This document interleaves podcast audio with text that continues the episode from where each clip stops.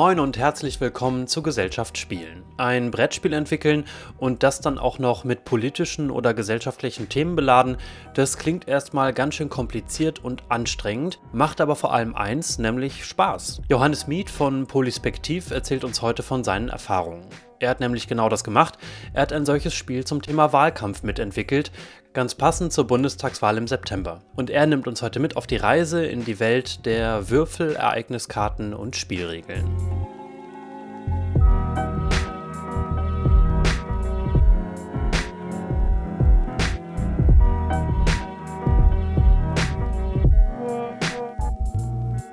Herzlich willkommen, Johannes. Schön, dass du bei mir bist. Hallo, vielen Dank für die Einladung. Schön, dass ich hier sein darf. Ich habe dich vor ein paar Monaten mal gesprochen und da warst du in Krakau. Zwischendurch habe ich dann mitgekriegt, hast auch schon mal ein halbes Jahr im Libanon oder eine gewisse Zeit im Libanon gelebt.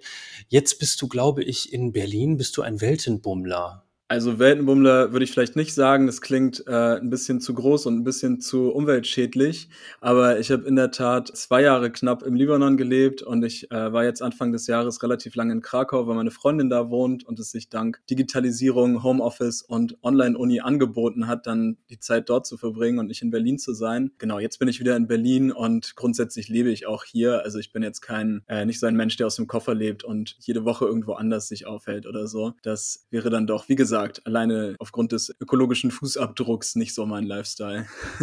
Du arbeitest bei Polyspektiv, ich glaube noch gar nicht so lange. Kannst du uns mal verraten, was du da machst und gleichzeitig auch schon, was verbirgt sich hinter dem Namen Polyspektiv? Also ich bin seit September bei Polyspektiv, kenne aber Frank und Heidi schon auch aus meiner Zeit im Libanon. Da haben wir schon mal zusammen gearbeitet. Genau, seit ich jetzt in Berlin bin, waren wir immer mal wieder in Kontakt und jetzt hat es sich so ergeben, dass es gut gepasst hat, dass ich äh, ins Team dazugekommen bin. Polyspektiv, für die, die ein bisschen Latein können, so viele Perspektiven nebeneinander, überlagernd oder gegeneinander oder durcheinander, je nach Perspektive, je nach Projekt könnte man das unterschiedlich äh, definieren. Aber der Austausch und das Sichtbarmachen von verschiedenen Perspektiven, würde ich sagen, steckt hinter diesem Namen. Und die Perspektive, die ich ins Team einbringe, um mal so eine elegante Überleitung zu machen, ist einerseits, dass ich irgendwie technisch ganz gut bin und ich bin bei Polyspektiv für den neuen Podcast verantwortlich. Und andererseits, dass ich mit Spielen relativ viel zu tun hatte bisher und jetzt an einem Brettspiel sehr viel mitarbeite. Zusätzlich mache ich immer mal an verschiedenen Projekten mit, wo es Sinn ergibt. Also äh, wir haben Planspiele konzipiert zum Thema Nahost und interreligiös. Die sind aber bis jetzt noch nicht durchgeführt worden. Ansonsten bei Planspielen habe ich mitgemacht und bei allen möglichen anderen Sachen, wo es sich ergeben hat. Und ich habe natürlich nicht zuletzt äh, jetzt für den VNB einen Workshop gemacht, auch zum Thema Gamification. Das sind so die Sachen, die ich bisher hauptsächlich gemacht habe. Du hast es gerade schon ganz kurz angeteasert. Ihr benutzt Spiele, Games an ganz, ganz unterschiedlichen Stellen eurer Bildungsarbeit. Kannst du nochmal sagen, welche, welche Spiele das sind, die ihr benutzt? Du hast es gerade schon kurz gesagt. Und wo die eingesetzt werden von euch? Die größte Methode sind sicherlich Planspiele. Daneben gibt es aber auch Escape Rooms und äh, jetzt arbeiten wir an diesem Brettspiel. Es gibt dann auch andere Methoden, die noch ein bisschen weniger Spiele im engeren Sinn sind. Also Szenario-Workshop wäre eine Methode oder so Dialogforen und andere Arten von, von spezialisierten Workshops, würde ich sagen. Und die werden in verschiedenen Bildungskontexten eingesetzt. Das ist erstmal eine leere Phrase. Ähm, das Paradeprojekt ist sicherlich Jugend und Parlament mit dem Deutschen Bundestag. Äh, es gibt aber auch Projekte auf europäischer Ebene, auf Landesebene und in einzelnen Schulen, aber auch immer wieder im Ausland. Also äh, Libanon habe ich ja gerade schon gesagt, Myanmar war auch mal dabei. Da gibt's alle möglichen Kontexte, immer abhängig von den, von den AuftraggeberInnen. Das finde ich ganz spannend, weil das so, ich habe das Gefühl, das ist ein ganz zentraler Aspekt eurer Arbeit, irgendwie Spiele mit politischer Bildung auch zu verknüpfen. Warum macht ihr das? Was ist sozusagen euer Mehrwert daraus und auch der Mehrwert für die Teilnehmenden? Das kommt natürlich ein bisschen auf die Methode an, aber gemeinsam haben die Methoden alle, dass es zugänglicher ist als so ein klassischer Frontalunterricht in der Schule. Es ist jetzt natürlich eine, ein niedriger Vergleichspunkt als Ansatz, aber es geht immer darum, dass man Leute mehr einbindet, dass Menschen mehr erleben können, als nur präsentiert zu bekommen und dadurch eine andere Wahrnehmung des Ganzen haben, aber auch mehr mitnehmen im Idealfall. Also bei so einem Planspiel schlüpfen die Teilnehmenden ja in eine Rolle und spielen dann aus dieser Rolle, versuchen irgendwie politische Positionen zu, zu verteidigen und Mehrheiten zu bekommen und so weiter. Das ist sicherlich was völlig anderes und viel einprägsameres, als in einem Frontalunterricht zu lernen, es gibt diese Partei und diese Partei und dafür stehen die Parteien und das ist übrigens das politische System und absolute Mehrheit bedeutet das und das und das ist ein Wahlkreis. Also das ist der Hauptgewinn, würde ich sagen, an dem Ganzen, dass Leute eben selber erleben können und dadurch eine andere Wahrnehmung haben, aber auch mehr mitnehmen wahrscheinlich und auch langfristiger sich das merken, in Erinnerung behalten. Und dazu kommt dann so ein bisschen auf der Metaebene, dass es vielleicht auch eine positivere Darstellung von Politik und politischem System dann ist. Also wenn man selber diese, diese Vorgänge, diese so komplex scheinenden Vorgänge dann selber mal durchgespielt hat, äh, sinkt wahrscheinlich auch die Hemmung, sich wieder mit Politik zu beschäftigen und die Bereitschaft, sich politisch zu engagieren. Und das spielt bei uns auch immer eine Rolle. Also, dass wir Leute, dass wir Leuten nicht nur Wissen vermitteln wollen, sondern sie auch motivieren wollen, sich politisch zu engagieren, einzubringen und so weiter. Und sie dazu auch, also ermutigen und aber auch empowern wollen mit dem Wissen, was wir dann mitgeben. Ihr entwickelt ein Brettspiel aktuell zum Thema Wahlkampf und da hätte ich natürlich gleich auf jeden Fall ein paar Fragen dazu. Aber bevor wir das machen und mit dem Projekt einsteigen, weiß ich auch von dir, dass du für die Friedrich-Naumann-Stiftung im Libanon ein Game namens Myrick, Paths to Freedom, entwickelt hast. Das ist, glaube ich, ein Online-Game, ist eine App. Worum geht es dabei? Es ist eine App, äh, die kann man runterladen für Apple und Android. Es gibt auch eine PC-Version, aber dafür ist es nicht optimiert. Es ging da konkret darum, Aufmerksamkeit und Empathie für Geflüchtete und Verfolgte zu erzeugen, würde ich sagen gleichzeitig auch Wissen zu vermitteln über die Vergangenheit des armenischen Genozids und der Armenier. Das beides verbunden klingt jetzt sehr äh, sperrig. Und auf der Metaebene ging es darum, auszuprobieren und zu zeigen, was man mit digitalisierten Bildungsmethoden machen kann. Also dass es eben möglich ist, relativ einfach was zu kreieren, was herzustellen, was ganz anderen Menschen, ganz anderen Zugang zu Bildung gibt als so ein Schulbuch oder sowas. Also auch da so ein, so ein Beispiel einfach herzustellen. Äh, die politischen Bildungen haben ja immer so einen gewissen Anspruch auch vor Ort nicht einfach nur irgendwie eigene Projekte zu machen, sondern mit Leuten vor Ort zu arbeiten. Und das war auch ein Aspekt. Also, dass Game Developer und Künstler vor Ort unterstützt wurden bei ihrer Arbeit und äh, dass wir die auch einbringen konnten. Also, das war so das, das Spektrum dessen, was wir da gemacht haben. Und jetzt vielleicht ein bisschen konkreter. Also, es ist eine interaktive äh, Geschichte, textbasiert, vor allem mit ein bisschen Musik und ein bisschen äh, Grafik drumherum, aber vor allem textbasiert als Kern, basierend auf der Biografie der Urgroßmutter des einen Game Developers, mit dem wir zusammengearbeitet haben, der eben auf abenteuerliche Art und Weise diesen armenischen Genozid überlebt hat. Und man ist in die Rolle dieser, dieser Frau versetzt, auch wenn es anonym bleibt und auch die Politik relativ ausgeblendet wird, äh, die in der Zeit des Spiels, um auf das Zeitlose auch noch hinzuweisen und versucht einfach von der Bedrohung wegzukommen und zu überleben. Also es ist auch nicht so, da ist diese politische Fraktion und du gehörst zu der Fraktion und deshalb musst du jetzt in diesem Konflikt so und so beitragen, sondern es ist so, da kommen Leute, die wollen dir schaden, versuch davon wegzukommen und zu überleben. Also wirklich dieses sehr drastische, sehr elementare von, von Menschen in so einer Fluchtsituation.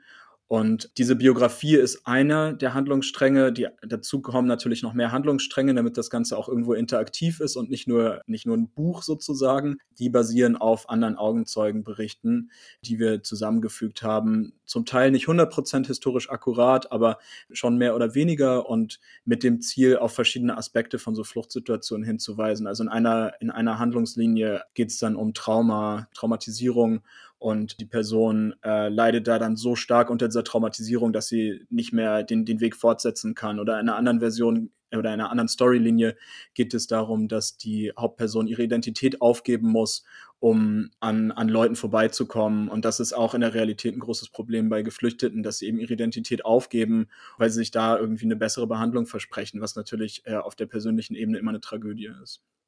Und als Spielerin habe ich dann die Möglichkeit, durch ähm, spezifische Entscheidungen, die ich treffe im Game, meinen Fluchtweg oder das, wie ich mich in diesem Game verhalte, in Sicherheit bringe, zu beeinflussen. Genau, äh, wobei uns dabei wichtig war, dass es nicht wissensbasiert oder geschicklichkeitsbasiert oder logikbasiert ist, um den Eindruck zu vermeiden, dass wenn es Geflüchteten schlecht geht, dass sie selber schuld daran sind, sondern wir wollten verdeutlichen, es sind Leute, die in eine absurde, völlig ungewohnte, äh, völlig unvorbereitete Situation kommen und in der dann eine Entscheidung, wie gehe ich links oder rechts, einfach einen Unterschied über Leben und Tod machen kann. Also zumal jetzt in so einer Genozidsituation, aber natürlich jetzt auch in, in gegenwärtigen Konfliktsituationen. Und diesen Punkt zu betonen, mithilfe dieser Entscheidung, die die Spielerinnen und Spieler in, in dem Spiel treffen müssen, äh, war uns sehr wichtig. Es gibt ein Negativbeispiel für eine für ein Spiel, was entwickelt wurde von einer skandinavischen Stadt, ich weiß leider nicht von welcher, die mehr Aufmerksamkeit für Wohnungslose erzeugen wollte. Und es war so ähnlich wie das, was wir gemacht haben. Es wurden auch Entscheidungen getroffen, aber es war so, dass wenn man die richtigen Entscheidungen trifft, dann hat man am Ende eine Wohnung und wenn man die falsche Entscheidung trifft, hat man keine Wohnung mehr. Und der Eindruck, der dadurch erzeugt wurde, auch dann empirisch in der Auswertung festgestellt, ist, dass Leute am Ende überzeugt waren, dass Wohnungslose selber schuld daran sind an ihrem Schicksal, weil sie die falschen Entscheidungen getroffen haben. Und das war uns natürlich in dem Kontext super wichtig, nicht so einen Eindruck zu erzeugen, sondern zu verdeutlichen, dass die Menschen nicht selber schuld sind, sondern dass sie in absurd schwierigen unangenehmen, herausfordernden Situationen landen und ganz häufig einfach nicht wissen, was als nächstes kommt und trotzdem irgendwie Entscheidungen treffen müssen, auch wenn es gar nicht möglich ist, solche Entscheidungen zu treffen oftmals. Ich finde es total spannend, den Spagat, den ihr da gemacht habt, von so einer Systemebene auszugehen und zu sagen, naja, es gibt halt systemische Zwänge.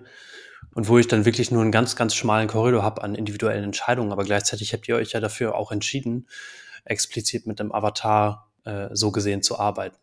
Auf jeden Fall ist es in, in beiden Fällen wichtig, die Spielerinnen und Spieler erleben zu lassen, wie sich auch eine gewisse Machtlosigkeit anfühlt, glaube ich. In einem Computerspiel ist ja normalerweise irgendeine Art von, von Superheldenfigur am Werk, also die dann mit 30 Waffen im Rucksack irgendwie unzählige TerroristInnen irgendwie umbringt oder so. Das ist ja so das, das 0815-Klischee-Szenario. Und das würde sich ja überhaupt nicht passen für, für die Szenarien, über die wir jetzt gesprochen haben. Äh, es geht ja nicht darum, jetzt irgendwie in, in als Ein-Mann-Armee gegen das Osmanische Reich zu kämpfen oder so, sondern in der Realität ist man doch relativ machtlos in, in seinen Entscheidungen, gerade in so einer Situation. Inwiefern beeinflusst dich denn jetzt dieser Entwicklungsprozess, den du da schon mal durchgegangen bist mit einer App, wo du mit Künstlerinnen gearbeitet hast, mit Designerinnen etc., auch jetzt einerseits persönlich, aber auch auf einer anderen Seite in den Sachen, die ihr jetzt bei Polyspektiv macht?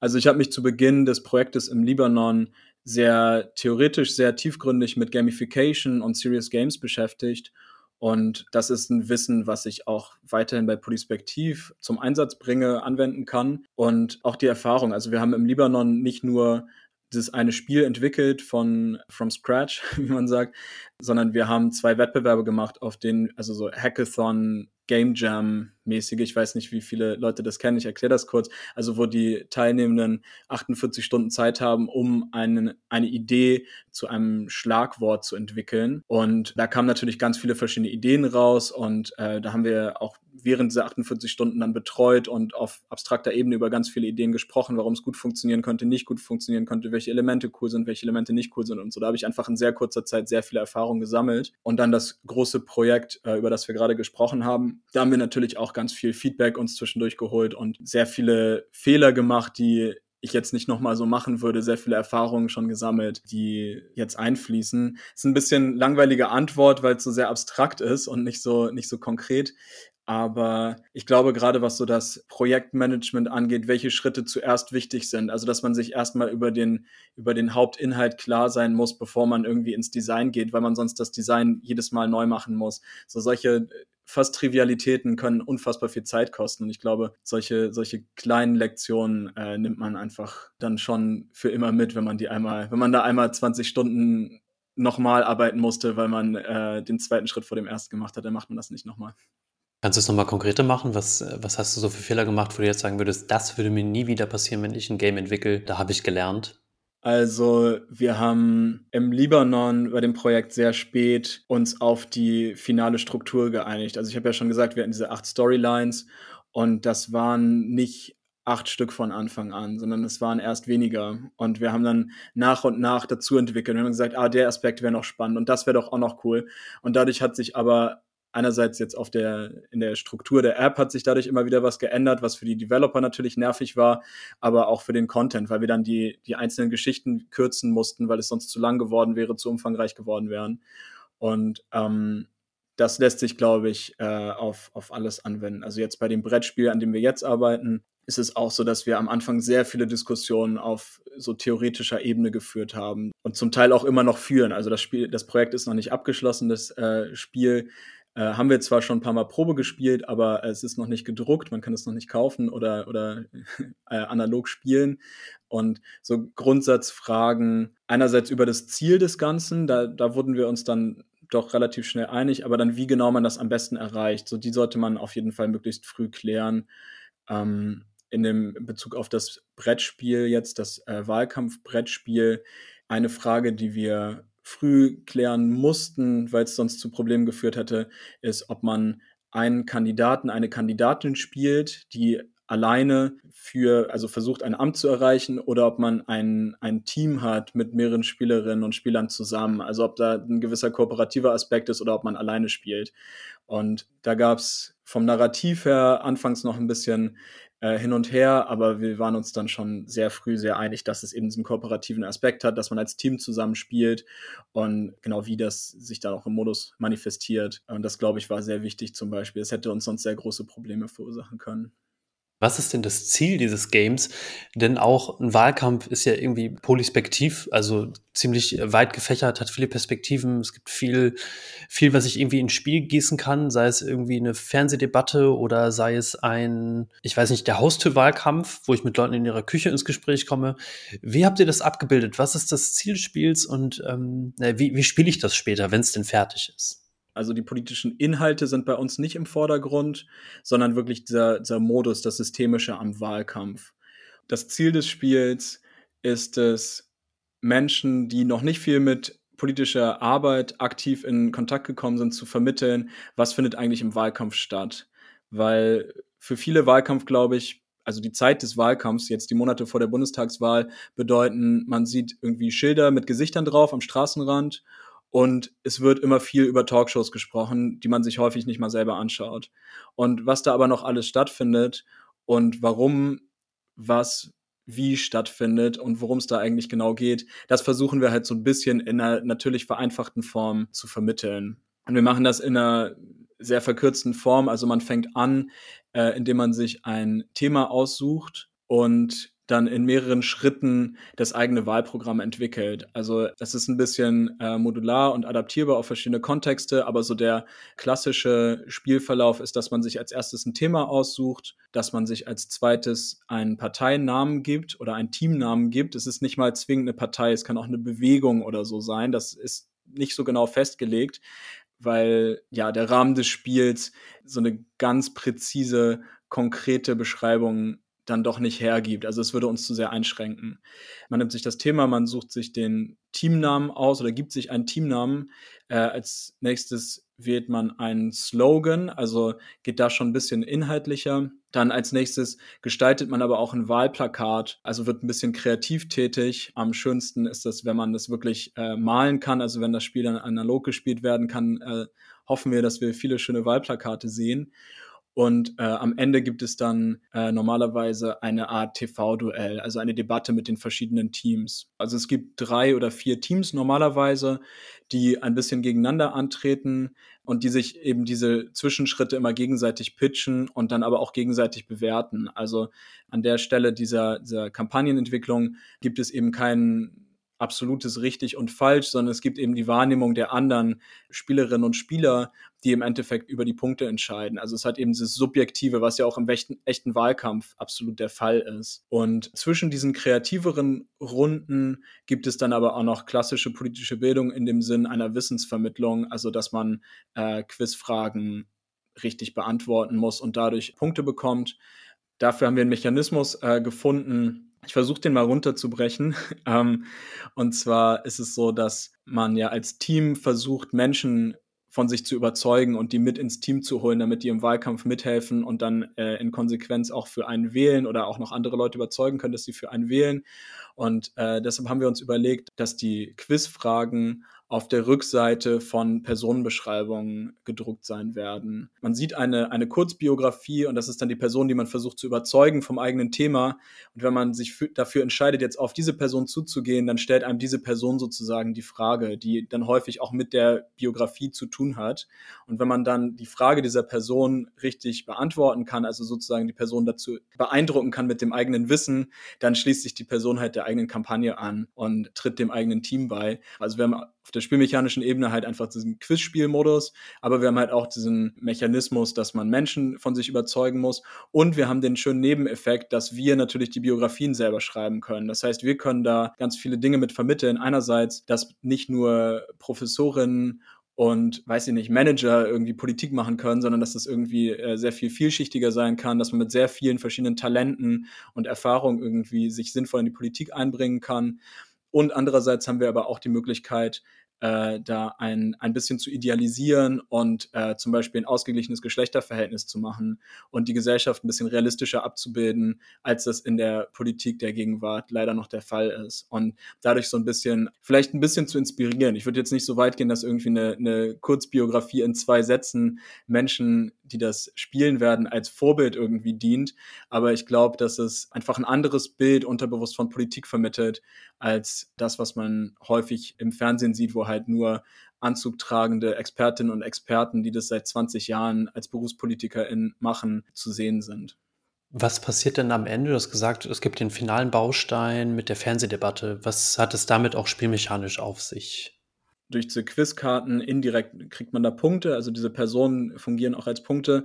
Und wenn man die Aufgaben vorher bearbeitet, also das Plakat, wenn die anderen Leute das cool finden, kriegt man auch Punkte de facto. Und in diesem TV-Duell kriegt man auch nochmal Punkte, wenn man die anderen überzeugt. Davon her ist es noch nicht der Abschluss und nach dem TV-Duell kommt erst der, der Abschluss des, des Bepunktens. Da kommt, finden dann auch noch ein, zwei Dinge statt. Und während des TV-Duells ist die Besonderheit, dass die Teams wirklich interagieren. Also, dass das erste Team ein Statement macht, die eigene Kampagne nochmal in äh, 60 Sekunden höchstens vorstellt und dann die anderen Teams nochmal kritische Nachfragen stellen können, da nochmal darauf reagiert wird. Also wir haben da wirklich ein bisschen erzwungenes Debattenformat sozusagen drin, was so ein bisschen der politischen Realität sozusagen entspricht oder dem Wahlkampf. Also die TV-Duelle stehen ja schon sehr im Mittelpunkt. Und der Abschluss des Spiels findet aber dann erst danach statt. Also nach dem TV-Duell wird noch einmal gesagt, ich, von jedem Team gesagt, welches Team irgendwie am besten sich geschlagen hat und wie viele Punkte bekommt.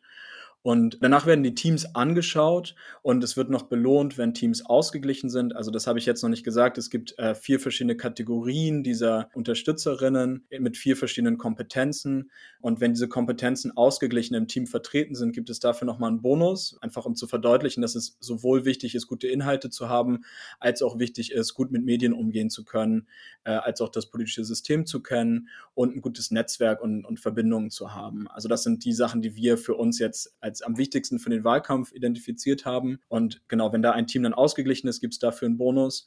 Aber auch wenn ein Team besonders gut in einer dieser Kategorien war, gibt es dafür einen Bonus. Einfach weil wenn man sich einen echten Wahlkampf vorstellt und eine Partei ist auf einmal sehr viel besser auf den sozialen Medien als alle anderen, dann bringt ihnen das einfach einen, einen, Vorteil, weil sie auf dem Feld WählerInnen erreichen können, die alle anderen vielleicht nicht angesprochen bekommen. Äh, genau, und am Ende werden dann die Punkte gezählt, klassisch, ist dann doch ein bisschen kompetitiv, aber idealerweise gibt es dann auch noch eine Auswertung. Also dass nochmal darüber gesprochen wird, warum hat welche Taktik jetzt gut funktioniert oder nicht gut funktioniert, woran hat es gelegen, dass dieses Team äh, jetzt am Ende doch wenig Punkte gesammelt hat, war es einfach das fehlende Wissen oder war es vielleicht auch das schwierige Thema, was ausgesucht wurde oder so. Also da gibt es noch sehr viel Raum für, für Auswertungen. Das liegt natürlich oder hängt dann natürlich ein bisschen von dem Kontext ab, in dem das Spiel gespielt wird, der zwischen 90 Minuten intensiv ohne Auswertung bis Rahmen für einen Workshop, der den ganzen Tag lang geht, gehen kann. Also da gibt es sehr, sehr viele Möglichkeiten, sehr viele Ideen in unseren Köpfen, wie das Ganze sich umsetzen lässt.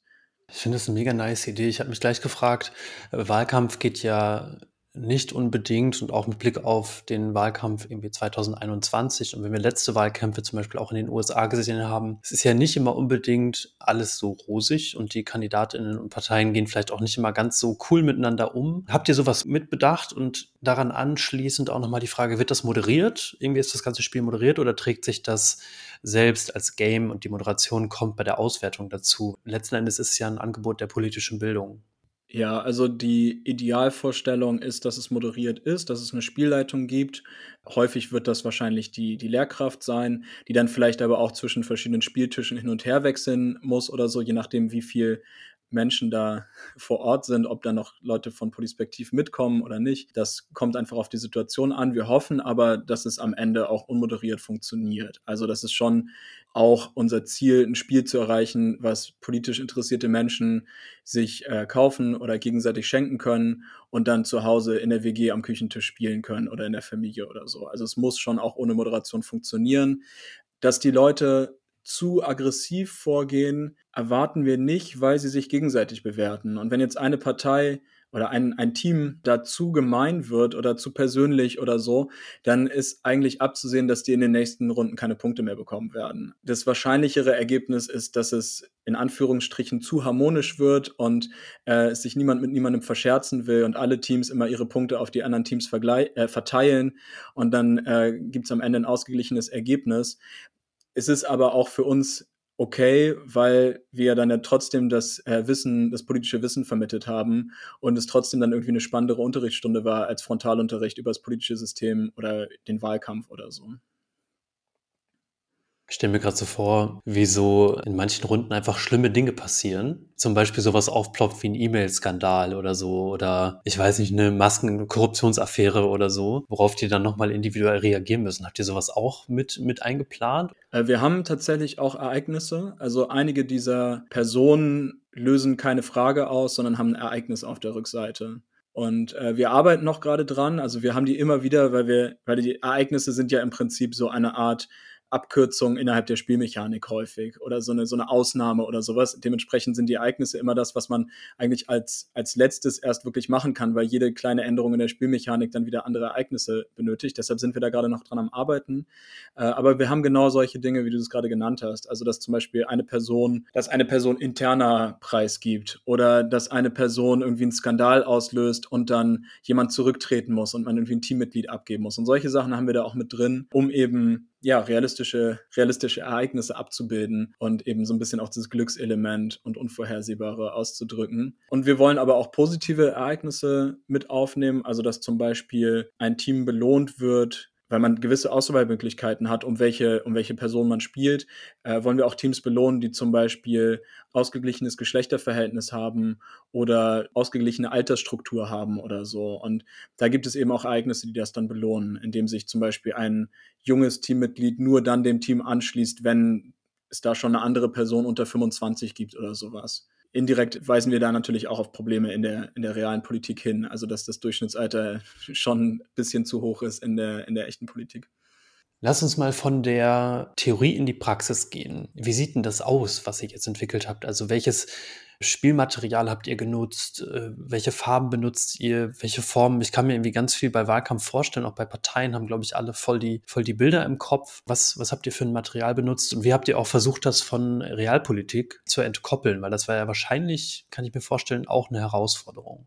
Wir haben ein reales Spiel was gewissermaßen eine Inspirationsquelle ist, was wunderschön gestaltet, ausgedruckt existiert. Das heißt Pitch Your Green Idea von Sustained Change, äh, mit denen wir zusammen an unserem Spiel jetzt auch arbeiten. Und davon ausgehend war eigentlich von Anfang an klar, dass es auch eine gedruckte, schöne Version geben muss, die man in den Händen haben kann und mit denen man dann am Ende in, in den Schulen spielen kann und so weiter, wie ich das gerade gesagt habe.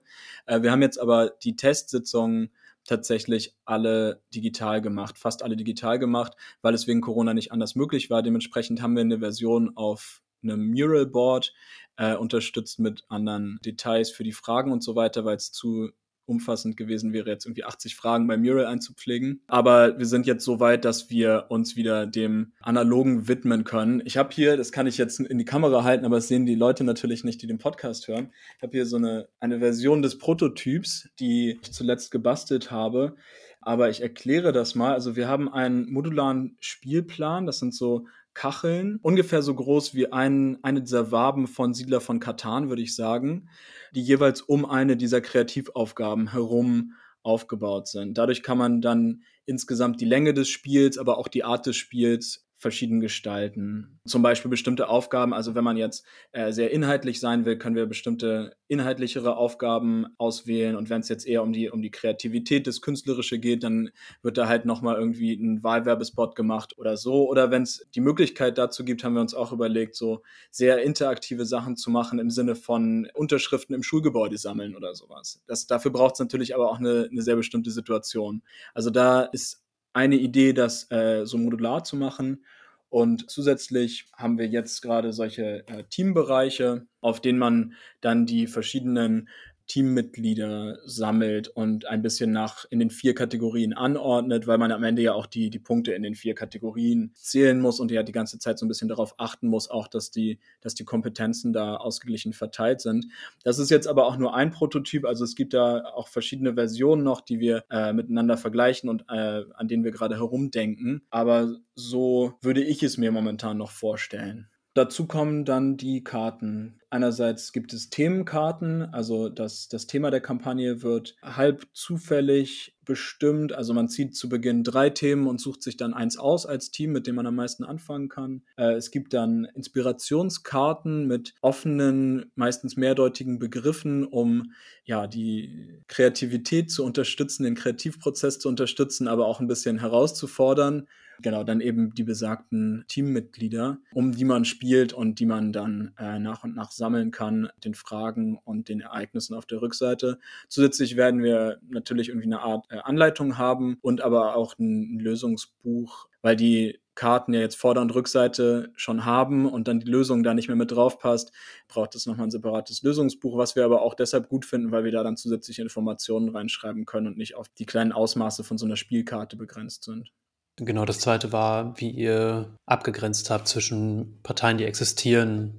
Ja, wir haben auch darüber viel nachgedacht am Anfang, also ob wir zum Beispiel eine politische Richtung zufällig ziehen lassen wollen, was ja im Sinne von vielen Planspielen von Polispektiv auch wäre, äh, haben uns dann aber dagegen entschieden, weil wir eben nicht dieses Planspielhafte Inhaltliche so in den Mittelpunkt stellen wollten, sondern doch eher diese kreativen Schritte des, des Wahlkampfs. Also wie man so eine Identität findet und dann auch das Material findet und das nach außen trägt, war uns da wichtiger, als nochmal zu sagen, es gibt konservative und progressive und linke und äh, liberale und so weiter. Also dafür haben wir halt andere Methoden, wo es mehr um diese Inhalte und dieses Parteipolitische geht. In diesem Spiel sollte es wirklich mehr um die Wahlkampfmechaniken und, und Prozesse gehen.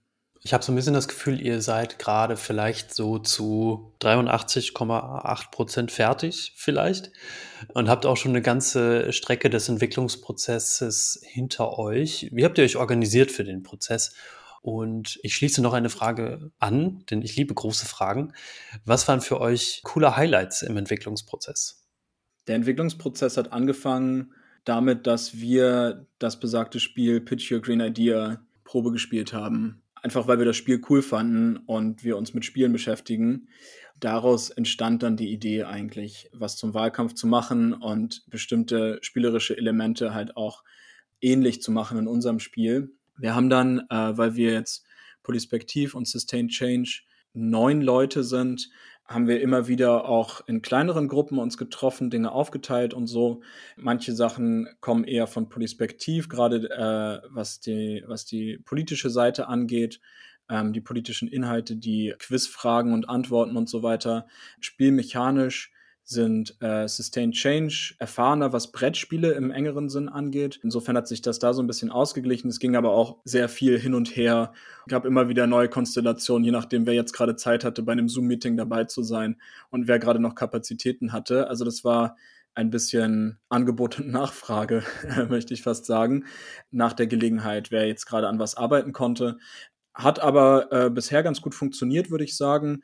Äh, sicherlich, wenn wir es noch, noch stärker durchgeplant hätten, hätten manche Sachen vielleicht schneller gehen können. Dann hätten wir aber auch, glaube ich, viele coole Quergedanken und Ideen nicht gehabt, die so noch zustande gekommen sind. Also jedes Mal, wenn wir Ideen und Feedback eingearbeitet haben und was verändert haben und es neuen Leuten gezeigt haben oder teilweise auch den gleichen Leuten gezeigt haben und gesehen haben, das funktioniert viel besser als vorher, ist das ein, ein Riesen-Highlight gewesen und eine Genugtuung. Und ich muss auch sagen, bisher haben wir, ohne jetzt da uns auf die Schulter klopfen zu wollen, aber wir hatten jetzt auch nie die Situation, dass wir einen Testlauf hatten und wir das Gefühl hatten, okay, das hat sich jetzt in die völlig falsche Richtung entwickelt. Wir müssen wieder einen Monat zurückgehen und wieder ganz woanders anfangen oder so, sondern äh, bis jetzt war das eigentlich immer war das immer ein Fortschritt und äh, wir haben eigentlich immer viele coole, spannende, hilfreiche Rückmeldungen bekommen. Äh, falls irgendjemand von unseren Testspielern das hört, vielen Dank an euch alle. Das war super wertvoll und das kann ich auch allen Leuten nur dringend raten, die irgendwie selber ein Spiel entwickeln wollen. Testen, testen, testen ist das Allerwichtigste. Ohne Wenn und Aber, ohne Einschränkung. Das Wichtigste ist, so viel wie möglich zu testen in verschiedenen Konstellationen, in verschiedenen Varianten. Auch mal Sachen, wo man eigentlich sich fast sicher ist, dass es nicht funktioniert. Auch das mal testen. Dann kriegt man dann Feedback und nochmal eine andere Inspiration und so weiter. Das ist so hilfreich und das hat uns so viel gebracht. Würdest du sagen, wenn man, ihr habt ja in einer Gruppe gearbeitet, wenn man in einer Gruppe arbeitet, dass sich dann schon viele blinde Flecken auch über die Zeit einstellen? Also war das bei euch so, dass man irgendwie dann denkt, ja, das ist doch irgendwie klar, aber dann letzten Endes in der Probespielung funktioniert es gar nicht so, wie man sich das vorgestellt hat? Würde ich so pauschal nicht sagen. Ich glaube, es kann zustande kommen, wenn äh, die Aufgabenverteilung nicht perfekt ist. Also wenn verschiedene Leute denken, dass andere Leute sich um Dinge kümmern, aber das ist, glaube ich, auch eine, eine Binsenweisheit. Ich würde sagen, dass es eher dazu geführt hat, dass viele Leute gleichzeitig und auch kontrovers über die gleichen Elemente nachgedacht haben und wir eher ein Problem damit hatten, dass wir über viele Dinge sehr häufig gesprochen haben, was im Resultat gut ist, aber was teilweise dann langwierig war im Vergleich dazu, wie es vielleicht wäre, wenn man zu zweit oder zu dritt an so einem Projekt arbeiten würde. Wir verstehen in unserem Projekt Gamification Gesellschaft Spielen, Spiele und Spielentwicklungsprozesse ja auch immer als Lernprozesse für einen selber. Also irgendwie sagen wir, naja, wir wollen ein Spiel entwickeln, wo letzten Endes die Person, die es spielt oder die Gruppe, die spielt, was mitnehmen kann, auf jeden Fall, weil wir einen Inhalt transportieren wollen. Aber ich selbst als die Person, die das entwickelt, ich lerne ja auch immer eine ganze Menge irgendwie über mich selbst, über meine Mitwelt, über Themen, über Mechaniken. Was würdest du sagen, hast du gelernt und was würdest du sagen, hat auch Polyspektiv aktiv daraus gelernt, also eure Organisation? Eine Sache, die mir sofort einfällt, ist, dass ich häufig an die Grenzen meines politischen Wissens gekommen bin. Das hätte ich so schnell, so früh nicht erwartet. Wir werden ungefähr 120 Fragen am Ende haben und ich kann davon schon viele auf jeden Fall richtig beantworten, aber ich habe auch an einigen Stellen peinlich berührt gemerkt, dass ich scheinbar Trivialitäten nicht ohne weiteres beantworten kann, weil der Schulunterricht dann doch schon so lange her ist und man Dinge dann seitdem nicht mehr so häufig angewandt hat. Zumal wenn es um andere Bundesländer geht oder vielleicht Themen, die nicht ständig wieder aktuell sind. Ich würde sagen, ich habe auch gemerkt, dass ich ganz schön perfektionistisch bin, aber ich glaube, das haben viele in dem Prozess gemerkt, wenn ich darüber nachdenke über was für Details wir wie lange gesprochen haben. Als Polispektiv, glaube ich, haben wir gemerkt, dass sich manche Dinge aus so normalen, in Anführungsstrichen gamifizierten Methoden der politischen Bildung vielleicht auch nicht eins zu eins auf ein Brettspiel übertragen lassen, was am Ende wirklich auch unabhängig von dem Vergleich mit Frontalunterricht äh, Spaß machen soll, also was wirklich auch in der WG auf dem Küchentisch gespielt werden soll, sondern dass man da noch ein bisschen andere Gedanken haben muss. Und so sehr viel Abstraktes, Mechanisches haben wir durchdacht. Was ändert es, wenn man dieses Detail verändert? Was ändert es, wenn man einen Würfel hat und damit ein Glückselement hat oder nicht? Wenn man eine Karte zieht oder nicht, wenn man eine Karte von einem gemeinsamen Stapel zieht oder wenn jedes Team einen eigenen Stapel hat. Welche großen Auswirkungen im Narrativ so kleine Details haben können bei so einem Brettspiel, ist was anderes als bei einem Planspiel zum Beispiel, wo man viel einfach wegmoderieren kann, weil im Endeffekt man selber als Spielleitung in Anführungsstrichen dasteht und da durchführt. Und äh, so ein Brettspiel, was man dann komplett aus der Hand gibt, dann nur mit der Spielanleitung die Kommunikation stattfindet im, im Zweifelsfall, ist was ganz anderes, was das angeht. Kannst du Leuten bei uns im Projekt, die jetzt an die Entwicklung ihres eigenen Spiels gehen, so ein paar Tipps geben? Also ich weiß, dass es Leute bei uns gibt, Jugendliche, die auf jeden Fall Brettspiele auch entwickeln wollen. Was, was sind so Tipps, die du geben kannst für den Prozess? Also den wichtigsten Tipp habe ich ja gerade schon gesagt, so viel Testspielen wie möglich.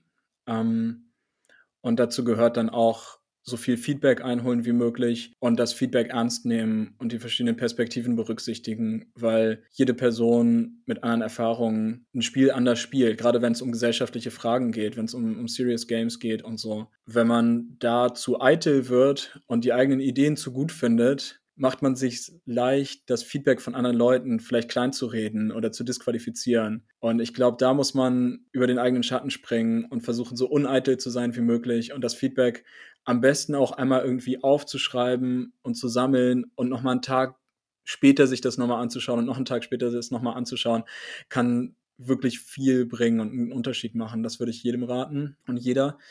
Für den Entwicklungsprozess selber, es geht in eine ähnliche Richtung, würde ich dazu raten, viele Dinge auszuprobieren und nicht so perfektionistisch von Beginn an zu sein. Also eher vielleicht drei verschiedene Prototypen bauen und alle, alle mal Test zu spielen, als in der gleichen Zeit an dem einen Prototyp rumzudenken und das eine Detail nochmal zu verändern, dann doch nochmal anders zu machen oder so. Weil man da äh, aus der eigenen Blase herauskommt und einfach über ganz andere Dinge nochmal nachdenkt, als die, über die man nachdenkt, wenn man sich nur mit sich selber beschäftigt oder nur alleine mit dem Spiel beschäftigt. Was gesellschaftliche Fragen angeht, ich glaube, man kann über alle gesellschaftlichen Fragen ein Spiel machen.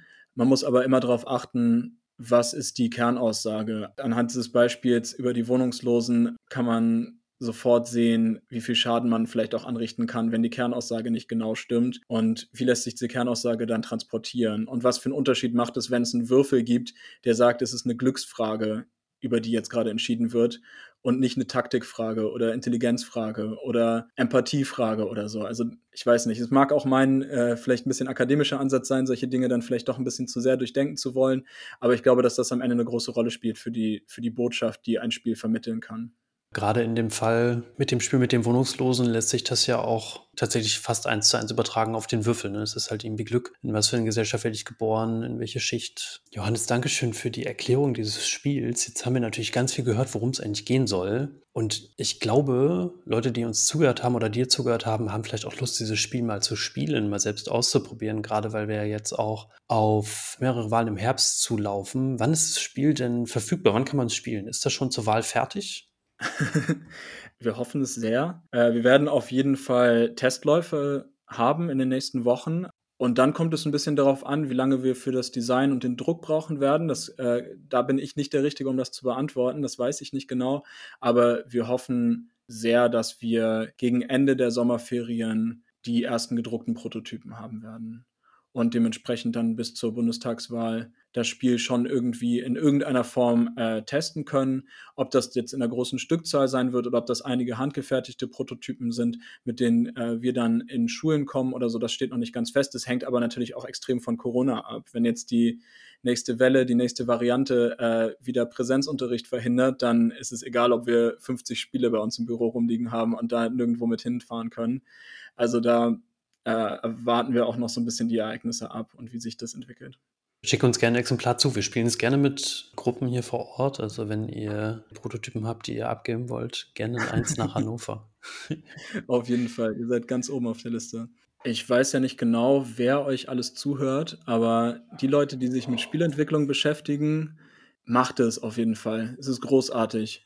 Es macht super viel Spaß. Es kann ein bisschen nerven, aber es kann super viel Spaß machen. es ist ein sehr befriedigendes Gefühl, wenn andere Menschen das erste Mal den eigenen Prototyp spielen und es denen Spaß macht und die positive Rückmeldung geben. Im schlechtesten Fall hat man ein bisschen was über sich selber gelernt und ein bisschen was über irgendwie Logik und Mechanik und im Fall eines gesellschaftlichen oder gesellschaftskritischen Spiels auch ein bisschen was über, über die Abstraktion und, und Gamification von Gesellschaft gelernt. Und im besten Fall schafft man es, irgendeine Idee so umzusetzen, dass sie viele Menschen zum Nachdenken bringt. Und ich glaube, beides lohnt sich absolut. Also Riesenermutigung auf jeden Fall, sich da auszuprobieren und kreativ zu werden in einem Bereich, der nicht so viel Aufmerksamkeit bekommt, wie er eigentlich bekommen sollte. Ich habe mal ein Escape Room äh, entwickelt, auch als Bildungsformat. Und den kann man natürlich nicht selbst spielen, wenn man jedes Rätsel und äh, jede Zahlenkombination in diesem Raum schon kennt, dann ist das relativ witzlos. Aber im Prinzip könntet ihr ja quasi das mitnehmen auf jede WG-Party und sagen, hey, ich habe hier ein Spiel zum Thema Wahlkampf. Habt ihr Bock, das zu spielen? Habt ihr denn überhaupt noch Lust, dieses Spiel selber auch zu spielen? Habt ihr euch da schon mal Gedanken drüber gemacht? Auf jeden Fall. Wir machen ja selber auch bei den Testläufen mit und so die Quizfragen sind die eine Sache. Wenn man die selber geschrieben hat, weiß man natürlich auch die Antworten. Äh, das ist dann ein bisschen unfair tendenziell, aber da man da ja auch in Teams spielt, kann man dann ja auch die den Leuten überlassen, die sie nicht selber geschrieben haben. Dann äh, ist es auch fair genug, würde ich sagen. Und gerade die kreativen Aufgaben machen weiterhin total Spaß. Also dadurch, dass wir auch viele verschiedene Themen haben und in Kombination mit den verschiedenen Inspirationen, in Kombination mit anderen Menschen und ihren Interessen jeweils im Team zusammenzuspielen, mitzubekommen oder zu sehen, was andere Teams präsentieren an Ideen. Also es hat jedes Mal einfach riesen Spaß gemacht, auch die Plakate dann zu sehen und die, die Wortspiele bei den Slogans zu hören und so weiter. Also bisher wurde es nicht langweilig. Wenn wir es dann in, in fünf Jahren immer noch spielen und im Wochentakt dann in die Schule gegangen sind, dann äh, können wir uns nochmal unterhalten. Aber dadurch, dass es einen großen kreativen Anteil hat, glaube ich, bleibt es auf jeden Fall spannend und einen sozialen, kooperativen Anteil auch. Johannes, vielen Dank, dass du uns mit in euren Entwicklungsprozess genommen hast, mit in euer Spiel, in euren Gedankenprozess, was ihr euch ausgedacht habt. Mich juckt das dann immer so ein bisschen in den Fingern, wenn ich sowas höre und diese ganzen Tipps jetzt auch noch mal von dir bekommen habe, selbst mich gleich hinzusetzen und zu überlegen, wozu könnte ich vielleicht ein Spiel entwickeln. Ich finde das immer ganz inspirierend. Danke dafür. Ja, sehr gerne. Noch einmal vielen Dank für die Einladung. Schön, dass ich hier auch über meine eigenen Erfahrungen sprechen konnte und du und vielleicht auch der ein oder andere, die ein oder andere Zuhörerin dazuhören. Ja, vielen Dank dafür und hoffentlich helfen die Tipps bei, beim ein oder anderen coolen Spiel. Und falls ihr da äh, coole Projekte habt, schickt sie auch gerne zu uns nach Berlin, zu Polispektiv. Also uns geht es da genauso.